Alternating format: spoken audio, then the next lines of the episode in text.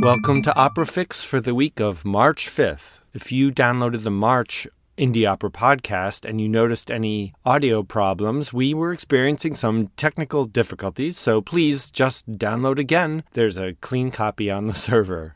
And this week, March 7th, 9th, and 11th, is that production of A Quiet Place that we mention on the March podcast. It's at the Perelman Theater in Philadelphia, and it's the new chamber version of Leonard Bernstein's A Quiet Place. And on March 24th, New York City Opera will perform the New York premiere of Donizetti's first opera, Il Pigmalione in a double bill with Rameau's Pygmalion. Two performances only, March 24th and 25th at the Gerald W. Lynch Theater. Also running now, we suggest you check out Lyric Opera of Chicago's production of Faust. It's directed by Kevin Newbury, who we spoke about on the last podcast, and it looks like a very innovative take on Gounod's masterpiece.